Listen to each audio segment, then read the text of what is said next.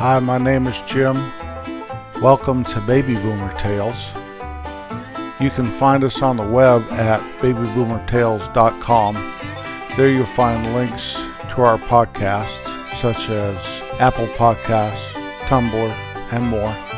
We also have a Facebook page, babyboomertales.com. I'm calling this episode Three Short Stories. As I write down ideas to present on these podcasts, some of them I look at and I think there's no way I can do a full episode with the material I have. So I've gathered three such subjects and I thought I'd do one after the other and call them three short stories. The first one is called Moccasins. My friend Dave and I went camping and fishing quite a bit. I've spoke of Dave before and even talked about one of our memorable camping trips where we went to a lake quite up high and was basically rained out or should I call it rained in. Well, another time that we went camping, we worked our way up higher and higher and as we went we we fished. We were looking for dinner. We were fishing for little brook trout. So we were walking through little creeks and trying to catch them we caught some fish my mode of walking gear was always a black or a white canvas shoe called a Converse All Star Chuck Taylor style and they weren't high tops, they were the low tops, so I could slip them on and off very easily. I didn't like hiking boots. I bought a pair once and just hated them. And these had plenty of traction and they were easy on and easy off and very versatile. You could get them wet and they would dry out easily. Well, we caught our fish and we set up our camp and had a great evening just watching the stars shooting the breeze, telling jokes and lies, and laughing and having fun. And as the fire started to die down, it was time to hit the sack. I always had my shoes by the fire to dry out, and I wore these moccasins around.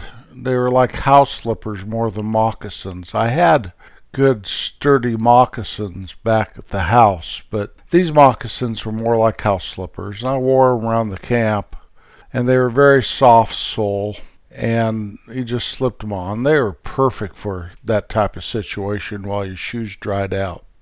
Went to sleep under the stars and it was beautiful.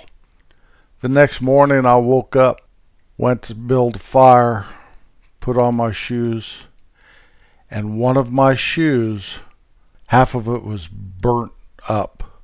A piece of wood had popped from the fireplace out of the ring, the fire ring, and landed right inside my shoe and probably smoldered and burnt for hours while I was in dreamland.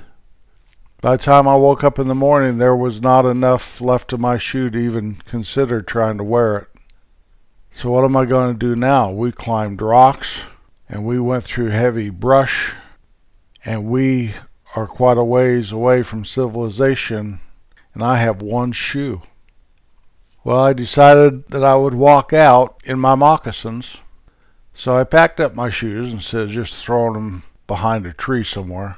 I packed them up to haul them home, throw them away. And we packed all our provisions and everything, broke camp, and instead of fishing and having fun going back down, we just decided to try to get out of there I knew it was going to be a tough walk. Dave was very patient, and I was very slow, and probably the rocks were the hardest thing. I'm not really used to walking barefoot, never have been. I really don't even like it. Around the house, I prefer a pair of socks over my bare feet. And those moccasins were pretty close to being barefooted. They're wonderful footwear in the right conditions and this was not the right conditions for them. So slowly we made our way down the rocks. Slowly we made our way through the brush and down steep embankments. For miles and miles we made our way, me and my moccasins. Well, we finally got there, back to wherever we parked the truck. I went home and I went down and bought a new pair of shoes from Jay. I'll never forget that walk down. I've had a lot of perilous walks down mountains, but never in a pair of moccasins. I wasn't even pretending I was an Indian on that one because those Indians had a lot sturdier footwear than I was wearing. It was just one of those deals, and I'm glad I made it down. I'm glad my camping buddy had a lot of patience with me because it took us twice as long, at least, to get down. And the moral to the story is don't put your shoes by the fire to dry them out.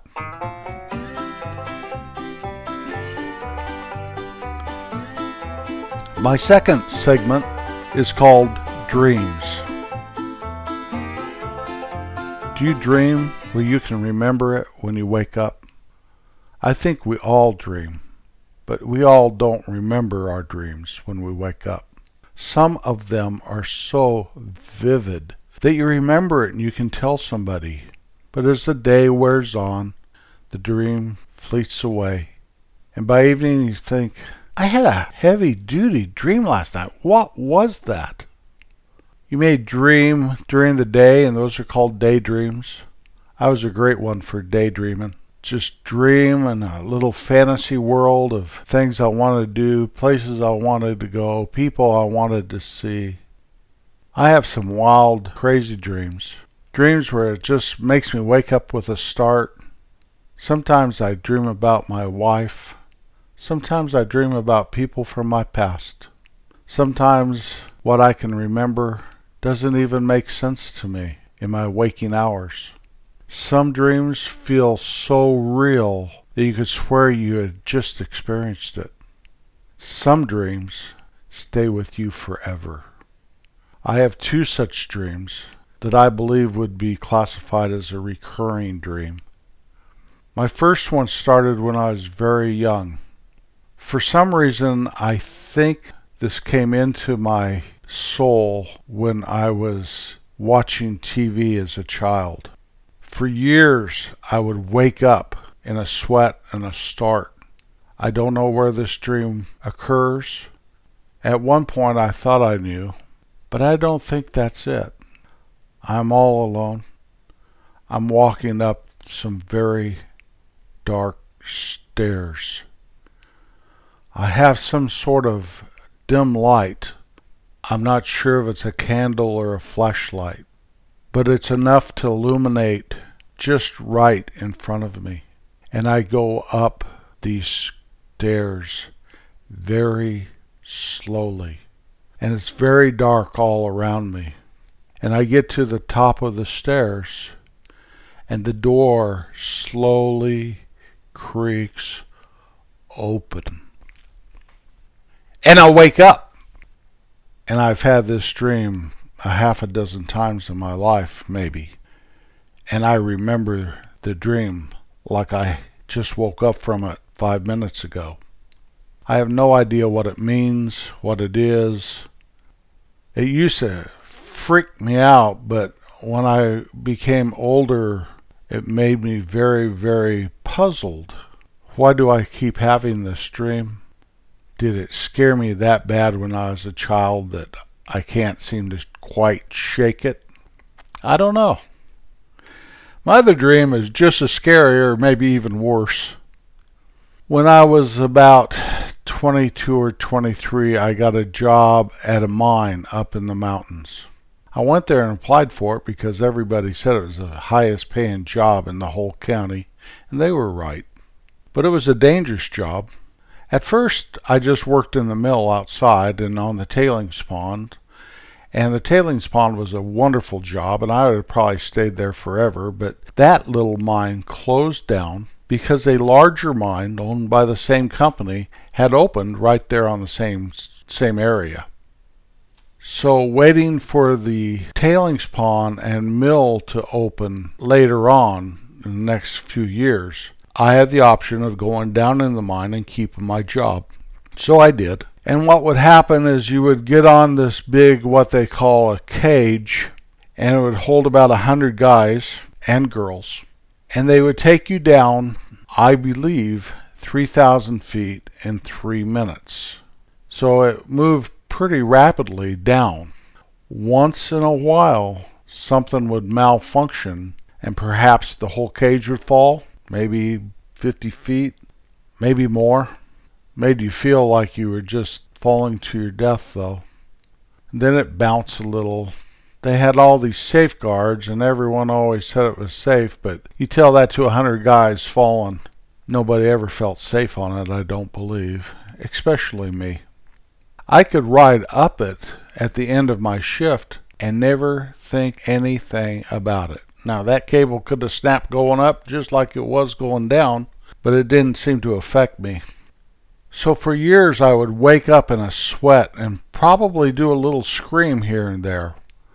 And I dreamed I was falling, falling, falling down that mine shaft. Nothing I could do about it. I was trapped in a cage and I was falling to my death. Now, I never landed in my dream. I always woke up before. I've read what they say if you dream you're falling and you land, that you die. And I don't know. I never remember landing on any dream that I felt I was flying or falling. I've had this dream several times, maybe four or five during my life. One time, my wife and I were at a retreat with a bunch of other people, and we were clear up in the mountains in this beautiful lodge. And in the middle of the night, it was very, very quiet. We had a room of our own, of course, and I had one of these dreams. And I was falling, and I was falling, and I couldn't breathe, and I was being smothered. Help me! My wife had my face covered with a pillow trying to shut me up. Saying, Wake up, Jim, wake up, be quiet, be quiet. She almost killed me. I guess her adrenaline was pumping too. I woke up, my heart was beating a thousand miles an hour. And once I could catch my breath when I fought her off of my face. What are you doing? Are you trying to kill me? And her response to me was, I just didn't want you to wake everybody in the lodge up. I thought I was going to die. If it wasn't from the fall, it was from my wife's never ending love of me and her pillow. Well, I give her a bad time about it constantly to this day, and this happened 15 years ago probably. To this day, I don't let her forget how she almost killed her husband in his sleep. I try to sleep with one eye open, but that does not work. I just have to put my trust in the Lord and know that my wife's intentions are good. The third installment on my three short stories is called The Book Reading Contest. When I was in sixth grade, they had a contest to see who could read the most books. And they made a big poster and put it up on the wall up front by the teachers so everyone could see it. And every time you read a book, you would check a box or write the name of the book down or something. And the contest went for several months. And as time went on, my good friend Wayne was one of the leaders in the contest. There was to be prizes for first and second place. Well, not to be outdone, I was up there about third or fourth place. Once in a while, I'd get up to second and then fall back to third or something.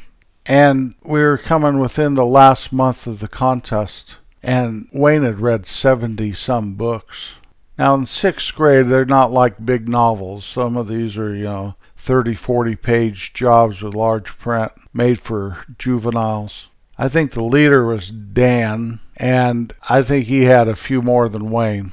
But in third place was me. And then I got into second place, and then I got into first place. And it was a nip and tuck, neck and neck. One person would lead for a few days, and then the next person would lead for a few days. And I was right in there.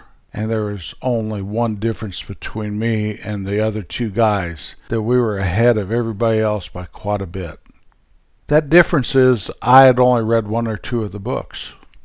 I found early on that you could read a little thing on the book jacket and it told you all about the book. You had to kind of make a short report on the book when you checked that you'd read it, and I was just flying through them. And I was cheating. And I was in first place. And I was in second place. Then I was in first place again. Then I was in third place. Then I was in second place. And on it went. I had read as many as those guys. Well, time went on, and all of a sudden we had a week left, and we were neck and neck and neck. Wayne didn't want to play or anything, he just wanted to read. I found that reading got in the way of me playing with my baseball cards, playing little men with my brothers, going around riding my bike around town. It got in the way of all that. It's not that I didn't like to read. I mean, reading was fine. Shoot, I had to read things all the time. I really loved reading stories about Mickey Mantle and Ted Williams. Well, as we got closer, my conscience started to bother me. I never ever cheated on anything, really. I didn't like people that cheated. I was feeling bad about cheating. I didn't even know why I was cheating. I guess I just didn't want to lose that contest. I didn't want to lose that prize, whatever it was. I didn't want my best friend in the world to just pass me up and be smarter than me. Now, being smarter than me never ever bothered me, really, too much. I knew what I was good at, and I knew what I was bad at.